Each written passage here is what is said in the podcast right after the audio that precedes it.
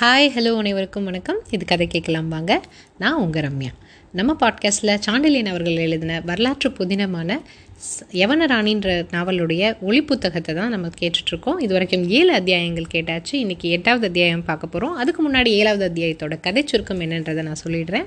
ஏழாவது அத்தியாயத்தில் நம்ம ஹீரோ இளஞ்செழியன் வந்து கோட்டை தலைவன் கிட்ட இருந்து தப்பிச்சு போகிறாரு போகும்போது தன்னுடைய யவனராணியையும் கூட்டிகிட்டு போகிறாரு அவங்க போய் மறைஞ்சிருக்கிறதுக்காக போகிற இடம் வந்து பிரம்மானந்தர் ஆசிரமம்.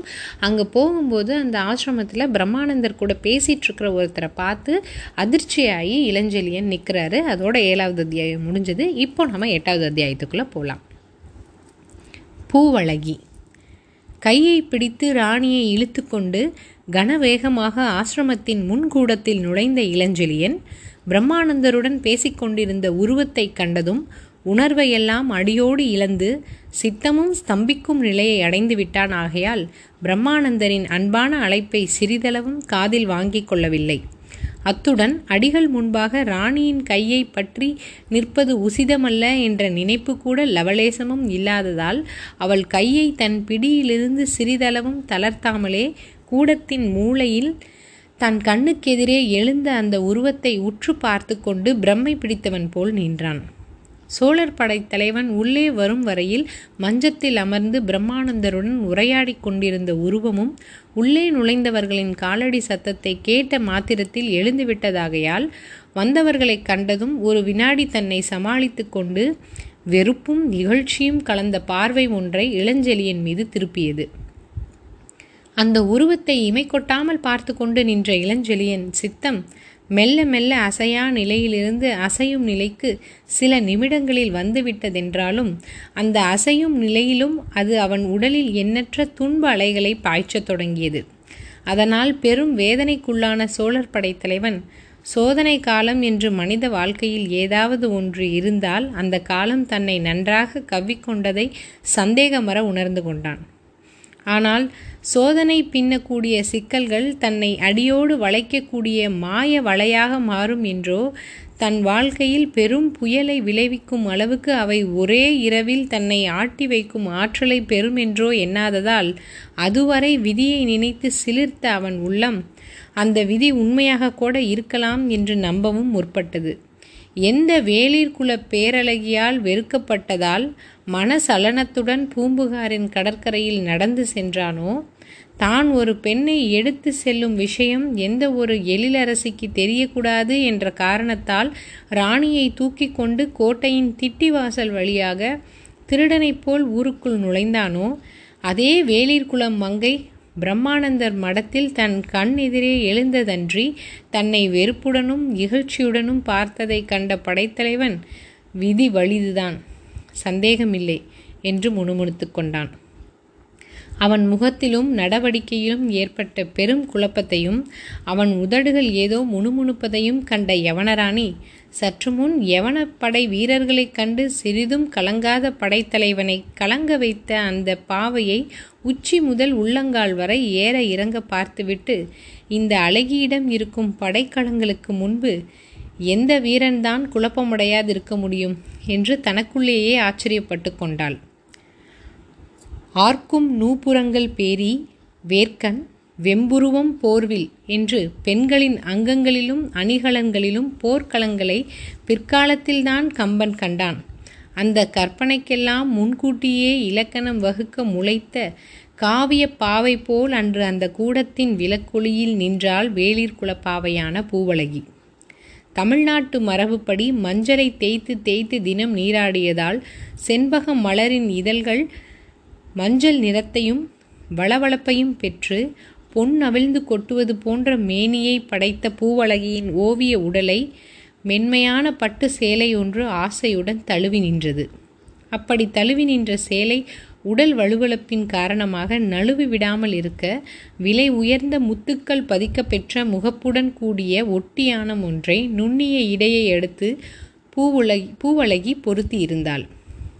அந்த இடையாபரணத்துக்கு கீழே சின்னஞ்சிறு பட்டைகளாக பாதம் வரை இறங்கிய பட்டாடை பகுதிகள் அவள் குவித்து நின்ற கால்களுக்கிடையில் உள்ளடங்கி கால் தொகுப்புகளின் பரிமாணத்தை பற்றி மட்டுமின்றி அவள் மகோனந்த அழகை பற்றி இதர ஊகங்களுக்கும் வரம்பற்ற இடத்தை கொடுத்தன. இடை ஆடையை இறுக்கி நிறுத்தத்தான் அந்த வேலிற்குல பாவைக்கு ஆபரணம் ஆபரணம் தேவையாயிருந்ததே ஒழிய இடைக்கு மேலே தாவி சென்ற ஆடை பகுதியை தடுத்து நிறுத்த இயற்கையே செழுமையான வசதியை செய்து கொடுத்திருந்தது. அப்படியிருந்தும் பூவழகி பிறந்த பூமியும் வளர்ந்த குடியும் கற்றுக் கொடுத்த பண்பின் காரணமாக மேலாடையை நன்றாக இழுத்து கழுத்தை சுற்றி வளைத்து இடையில் சொருகியிருந்தாள். நன்றாக சொருகப்பட்டிருந்த போதிலும் இடைக்கு மேலே பருத்து எழுந்த அழையின் விளைவாக கழுத்துப்புறத்தில் சேலை ஓரளவு இடைவெளி கொடுத்தே இருந்ததால் சங்கு கழுத்தும் அதில் பூவழகி அணிந்திருந்த ரத்தனாபரணமும் நன்றாக தெரிந்தன. தவிர அந்த ஆபரணம் கீழே இறங்கி ஒளித்த கடைப்பகுதியில் இருந்த வனப்பின் திண்மையை புலப்படுத்தும் முறையில் சற்று மேலே தெரிந்த பிறை வடிவமான விளிம்புகள் கண்களை மட்டுமன்றி கருத்தையும் அள்ளிச் சென்றன. அந்த வனப்பு மலர்ந்த நாளாய் பூவழகி கண்களிலும் மலர்ந்துவிட்ட வெட்கப் பார்வை அவள் இளஞ்செலியின் மீது நாட்டிய வெறுப்பு பார்வையிலும் ஓரளவு கலந்தே இருந்தது. சந்திரவதனத்தில் வளைந்து கிடந்த கருப்பு விற் புருவங்களுக்கு கீழே மீன் உருவத்தில் ஓடிய இமைகளின் அமைப்புக்குள்ளே இந்திரஜாலம் செய்து கொண்டிருந்த இரு கருவிழிகளா அல்லது காமன் கனைகளா விடை சொல்ல முடியாத பெரும் புதிர். அந்த காமன் கண்கள் இரண்டையும் தடுத்து நிறுத்திய அழகிய நாசியின் ஒரு புறத்தில் அந்த தமிழ் பெண் கதிரவனைப் போன்ற வேலைப்பாடு உள்ள பொட்டு அணிந்திருந்தாள். அந்த பொட்டில் சுற்றி கிடந்த வைரங்களும் நடுமத்தியில் பதிக்கப்பட்டிருந்த மரகத கல்லும் பச்சையும் வெள்ளையும் கலந்த புது நிறத்தை வளவளப்பான அவள் கன்னத்தில் பாய்ச்சி அங்கு நகையில்லாத குறைவை பூர்த்தி செய்து கொண்டிருந்தன. எத்தனை வர்ண ஜானங்களையும் என்னால் விழுங்க முடியும் என்று அறை கூவுவது போல் நன்றாக கருத்து அடர்த்தியாய் நுதலுக்கு மேலே தலையில் எழுந்த அவள் கருங்குழலின் மயிரிலைகள் ரெண்டு கொண்டையிட்ட பின்னல் கூட்டத்திலிருந்து விலகி கன்னத்தின் பக்கமாக வந்து முக்கணியின் செயற்கை கற்கள் என்ன அப்படி பிரமாதமான வர்ணஜாலத்தை எதிர்த்து விடுகின்றன? என்று எட்டி பார்த்தன. எலும்பி மோதும் அலைகளாலும் ஆழ இறங்கிச் செல்லும் சுழல்களாலும் இணையற்ற வனப்பை பெறும் நீலக் கடலைப் போலவே வளைந்தும் எழுந்தும் தாழ்ந்தும் உள்ளடங்கியும் கிடந்த உள் உடல் அமைப்பினால் சொல்லவனா எழில் ஜாலங்களை பெற்றிருந்த பூவழகி அழகில் மட்டுமன்று ஒரு கையை இடையில் கொடுத்து மற்றொரு கையை மஞ்சத்தின் முகப்பில் பிடித்துக்கொண்டு நின்ற தோரணையிலும் பெரும் கம்பீரத்தை பெற்று மாபெரும் சாம்ராஜ்யத்தின் ராணியைப் போல் விளங்கியதைக் கண்ட யவனராணி படைத்தலைவன் தடுமாற்றத்துக்கு காரணத்தை நொடி பொழுதில் அறிந்து கொண்டாள். படைத்தலைவன் குழப்பத்துக்கும் பிரமிப்புக்கும் விளக்கம் அத்தனை வேகத்தில் வந்தது யவனராணிக்கு மட்டுமல்ல. பிரம்மானந்த அடிகளுக்கும் அந்த நாணோதயம் அரை நொடி வினாடியில் வரத்தான் செய்தது. ஆனால் எதற்காக இந்த நேரத்தில் இளஞ்செழியன் இந்த யவன பெண்ணை இழுத்து கொண்டு வந்தான் என்ற மர்மத்தை மட்டும் அவரால் புரிந்து கொள்ள முடியாததால் அவனை ஏதோ கேள்வி கேட்க தொடங்கியவர் யவனராணியை உற்று பார்த்ததும் சில நிமிடங்கள் வரை பிரமித்து நின்றுவிட்டார் பிரம்மானந்தர் துறவி கோலம் பூண்டு பத்து ஆண்டுகளுக்கு மேல் ஆகிவிட்டதென்றாலும் பூர்வாசிரமத்தின் காரணமாக அழகை ரசிக்கக்கூடிய தன்மை அவர் அடியோடு இழக்கவில்லை. ஒழுக்கத்தில் அவர் மீது எந்த தவறையும் சொல்ல முடியாதென்றாலும் பூர்வாசிரமத்தில் இருந்த அவருடைய விஷம பார்வையும் பேச்சும் மட்டும் அவரை விட மறுக்கவே அவற்றிடமிருந்து அவர் துறவரம் பெற முடியாமல் தவித்து கொண்டிருந்தார். பிரம்மானந்தர் சரியான உயரம் என்றாலும் குறுக்களவு அவர் உயரத்தை சுருக்கி காட்டியபடியால் பார்வைக்கு குள்ளமாகவே தெரிந்தார் அடிகள். இடையில் அவர் கட்டியிருந்த வேஷ்டி நாலு முழம் நீளம் பூராவாகவும் இருந்ததாலும் தொந்தியை சுற்றி வளைக்கும் திறன் அதற்கில்லாததை உணர்ந்த அடிகள் அதை சற்று இடுப்புக்கு மேலேயே கட்டியிருந்தார். உலகத்தின் ஆசைகள் பலவற்றை துறந்துவிட்ட அடிகள் உண்டி சுருங்குதல் பெண்டிற்குத்தான் அழகு என்று தீர்மானித்திருந்ததால் அந்த விஷயத்தில் வஞ்சனை செய்யாதிருந்ததன் விளைவாக அவர் உடலின் தசைகள் நன்றாக செழுமையுற்று கிடந்தன. அடிகளார் கைகளை பார்க்கும் போர் வீரர்கள் புராண காலத்து படைக்கலங்களில் ஒன்றான உலக்கை அவருக்கு அனாவசியம் என்பதை சந்தேகமில்லாமல் ஒப்புக்கொள்வார்கள். துப்புரவாக முடி நீக்கப்பட்ட அவர் பெரும் தலையிலிருந்து சரையலென்று கீழிறங்கி பறந்து நின்ற முகத்தில் படுத்திருந்த கண்கள் சிறுத்தனவென்றாலும் அவை பளிச் பளிச்சென்றிருந்த ஒளி விட்டதன் விட்டிருந்ததன்றி விஷமத்தை சொட்டிக்கொண்டும் இருந்தன. திடகாத்திரமான அந்த சரீரத்தின் மேற்பகுதியில் சிறு தொண்டு ஒன்றையே அவர் போட்டிருந்ததால் மார்பிலும் கரங்களிலும் தெரிந்த வெட்டு காயங்கள் அவர் அஹிம்சா தர்மத்தில் அதிக நம்பிக்கையுள்ளவராக இருக்க முடியாது என்பதை வலியுறுத்தின நகை துறவிகளுக்கு கூடாதென்று நியதி இருந்தாலும் ஜபதவங்களை முன்னிட்டு நவரத்தினங்கள் பதிக்கப்பெற்ற பெரும் மகர கண்டிகையை கழுத்திலும் இரு பெரும் குலைகளை காதுகளிலும் அடிகள் அணிந்திருந்தார். இப்பேற்பட்ட பிரம்மானந்தர் எதற்காக துறவரம் மேற்கொண்டார் என்பது பூம்புகார் மக்களுக்கு பெரும் புதிராகவே இருந்து வந்தது. அவர் மனதில் சதா சர்வகாலமும் துறவிகளை விட நாட்டின் பல பாகங்களிலிருந்தும் படைவீரர்களும் படைத்தலைவர்களுமே வந்து போய்க் கொண்டிருந்ததாலும் குறுநில மன்னர்களின் குலப்பெண்ணி பெண்டீரும் அடிக்கடி அவரை யோசனை கேட்க வந்து சென்றதாலும் அடிகளுக்கு பரத்தை விட இகத்தில் சிரத்தை அதிகம் என்பதை பூம்புகார் மக்கள் புரிந்து கொண்டார்கள். ஆகவே அடிகள் அன்று யவனராணியின் இணையற்ற அழகை பார்த்து ரசித்து நின்றபோது அதை பற்றி பூவழகியோ இளஞ்செழியனோ ஒரு பொருட்டாக நினைக்காவிட்டாலும் ராணி மட்டும் ஆச்சரியத்துடன் தன் நீலமணி கண்களை பிரம்மானந்தர் மீது திருப்பினாள். அவள் விழிகளில் விரிந்த ஆச்சரிய ரேகையை கண்ட பிரம்மானந்தர் அதிபற்றி சிறிதும் லட்சியம் செய்யாமல் விழிகளின் நீளத்தில் இருந்த ஆழத்தையும் அவள் பொன்னிற கொண்டையையும் செதுக்கப்பட்ட சலவைக்கல் சிலை போல் அவள் நின்றிருந்த மாதிரியையும் கவனித்து பெரிதும் வியந்ததன்றி அவள் சாதாரண பெண்ணாய் இருக்க முடியாது என்ற முடிவுக்கும் வந்தார்.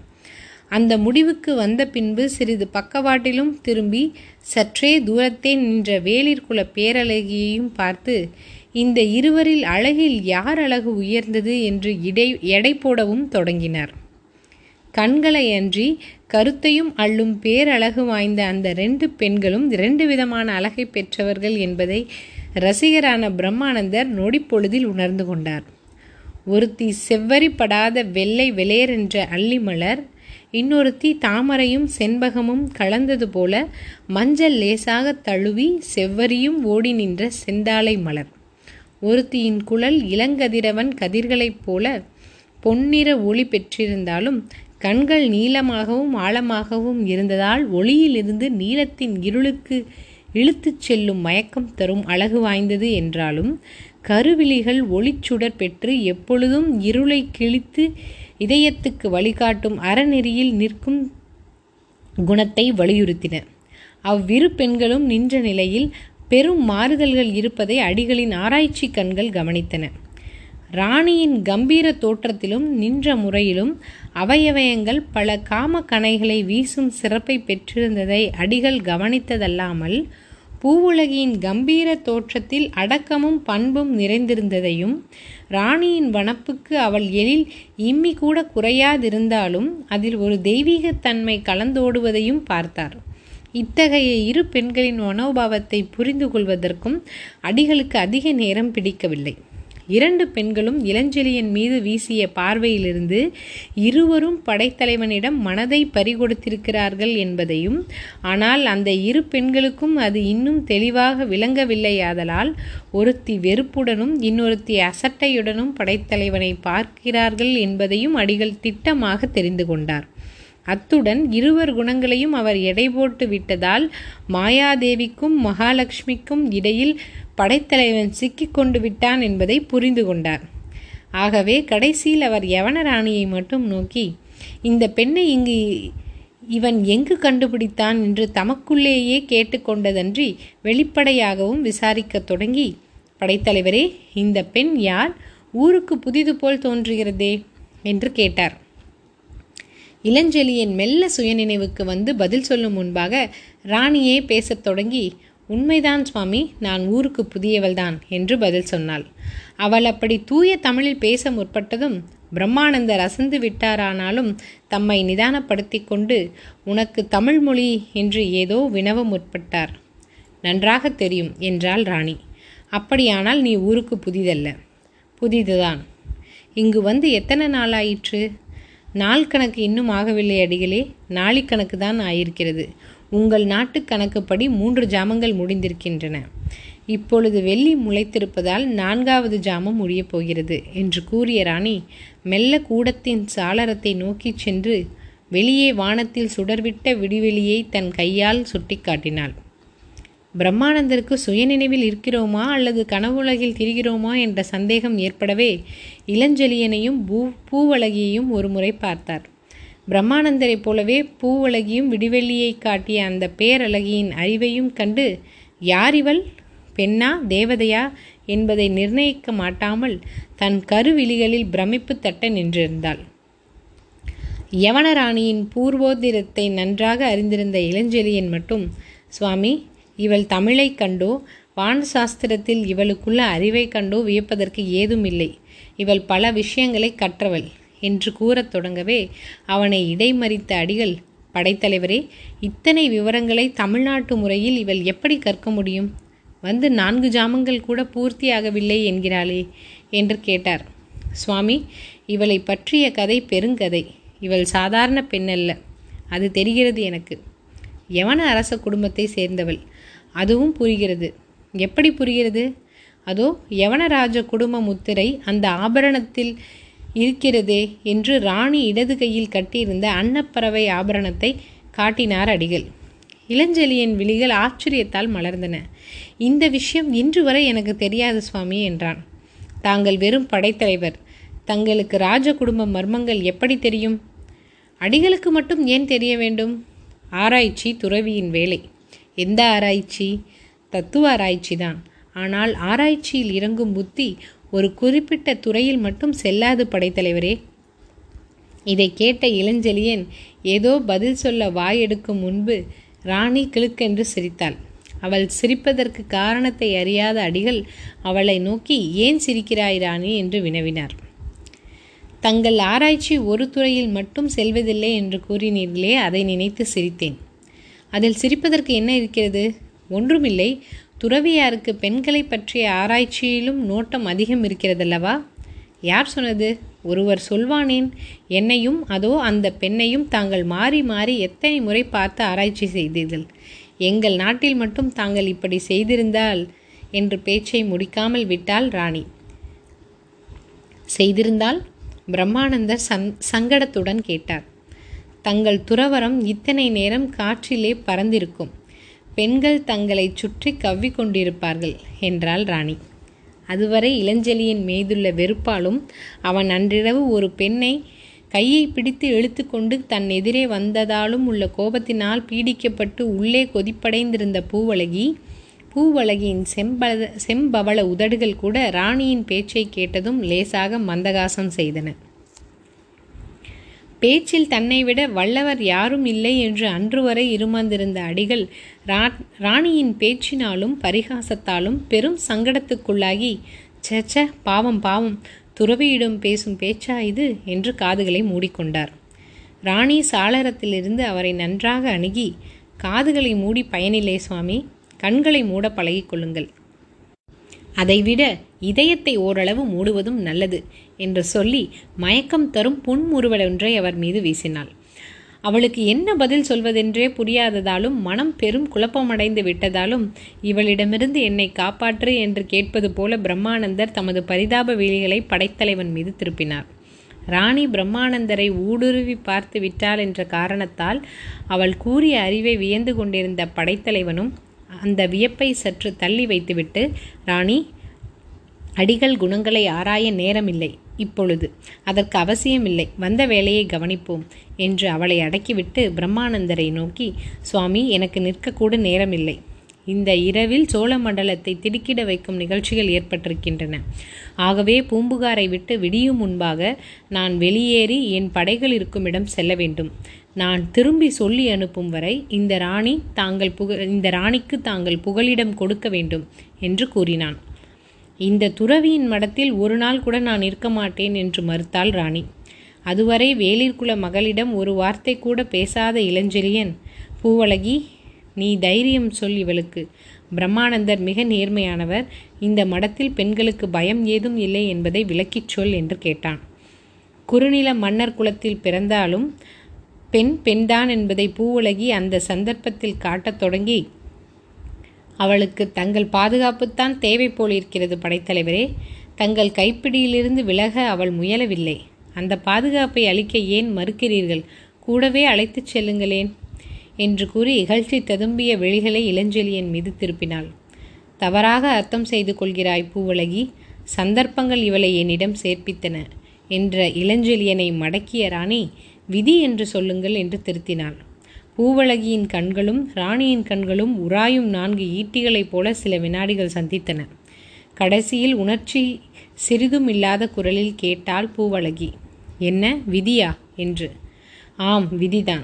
விதியால் நாங்கள் இருவரும் பிணைக்கப்பட்டிருக்கிறோம். இருவரும் பிணைக்கப்பட்டு விட்டீர்களா இகழ்ச்சி விளையாடியது பூவழகியின் வார்த்தைகளில் மட்டுமின்றி முகத்திலும். இதற்கு மேலும் பொறுக்க முடியாமல் ஏதோ சொல்ல புகுந்த இளஞ்செழியனை பூவழகியின் வெறுப்பு தட்டிய விழிகள் கத்திகளைப் போல தடுத்து நிறுத்திவிட்டதால் ராணியே பேச்சை தொடர்ந்து ஆம் விதி எங்களை பிணைத்து விட்டது. அதனால்தான் இவர் கைகளில் சிக்கினேன். மூர்ச்சையாக கிடந்த என்னை தூக்கி கொண்டு இவர் தம் மாளிகைக்கு சென்றார் என்றாள் ராணி.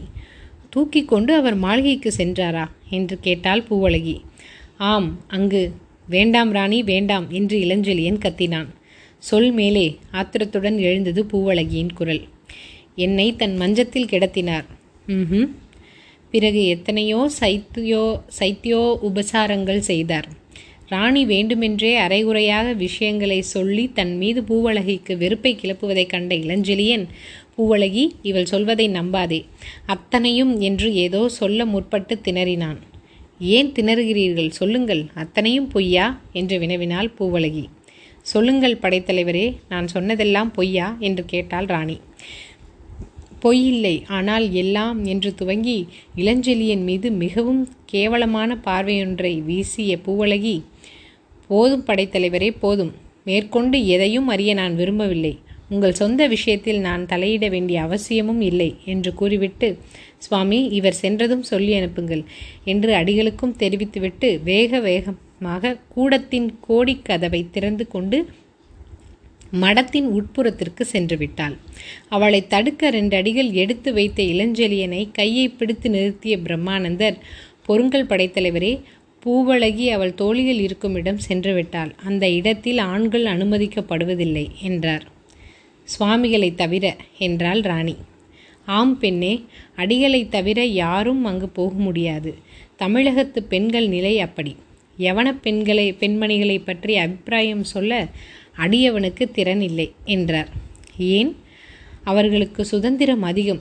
யாருடனும் செல்லலாம் என்று கூறி அவளையும் பார்த்து இளஞ்செழியனையும் பார்த்தார். பிரம்மானந்தரின் சொற்களையும் சந்தேக பார்வையையும் கவனித்த இளஞ்செழியன் சுவாமி தாங்களுமா என் மீது சந்தேகப்படுகிறீர்கள்? என்று கலவரம் தொனித்த குரலில் கேட்டான். சர்ச்சா இதற்கே நஞ்சுகிறீர் இந்த வயதில் இதெல்லாம் சகஜம்தான் என்று சுவாமி சாதுரியமாக பதில் சொன்னார். அந்த பதிலை கேட்ட இளஞ்செழியன் வெகுண்டான். ராணி நகைத்தாள்.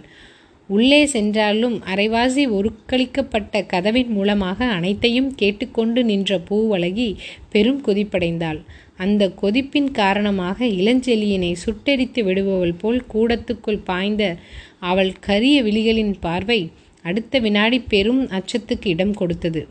இளஞ்செலியனை தாண்டி கூடத்தின் கோடியிலிருந்த கதவின் மறைவில் ஒரு மனிதன் நிற்பதையும் அவன் கூடத்தில் இருந்த மூவரையும் வைத்த கண் வாங்காமல் பார்த்து கொண்டிருந்ததையும் பூவலகியின் பூவிழிகள் கண்டன. இதோட எட்டாவது அத்தியாயம் முடிஞ்சது. அடுத்தது ஒன்பதாவது அத்தியாயம் பார்க்கலாம். இது கதை கேட்கலாம் வாங்க. நான் உங்கள் ரம்யா. என்னோடய பாட்காஸ்ட்டை தொடர்ந்து கேளுங்க. உங்கள் ஆதரவுக்கு ரொம்ப நன்றி. நன்றி வணக்கம்.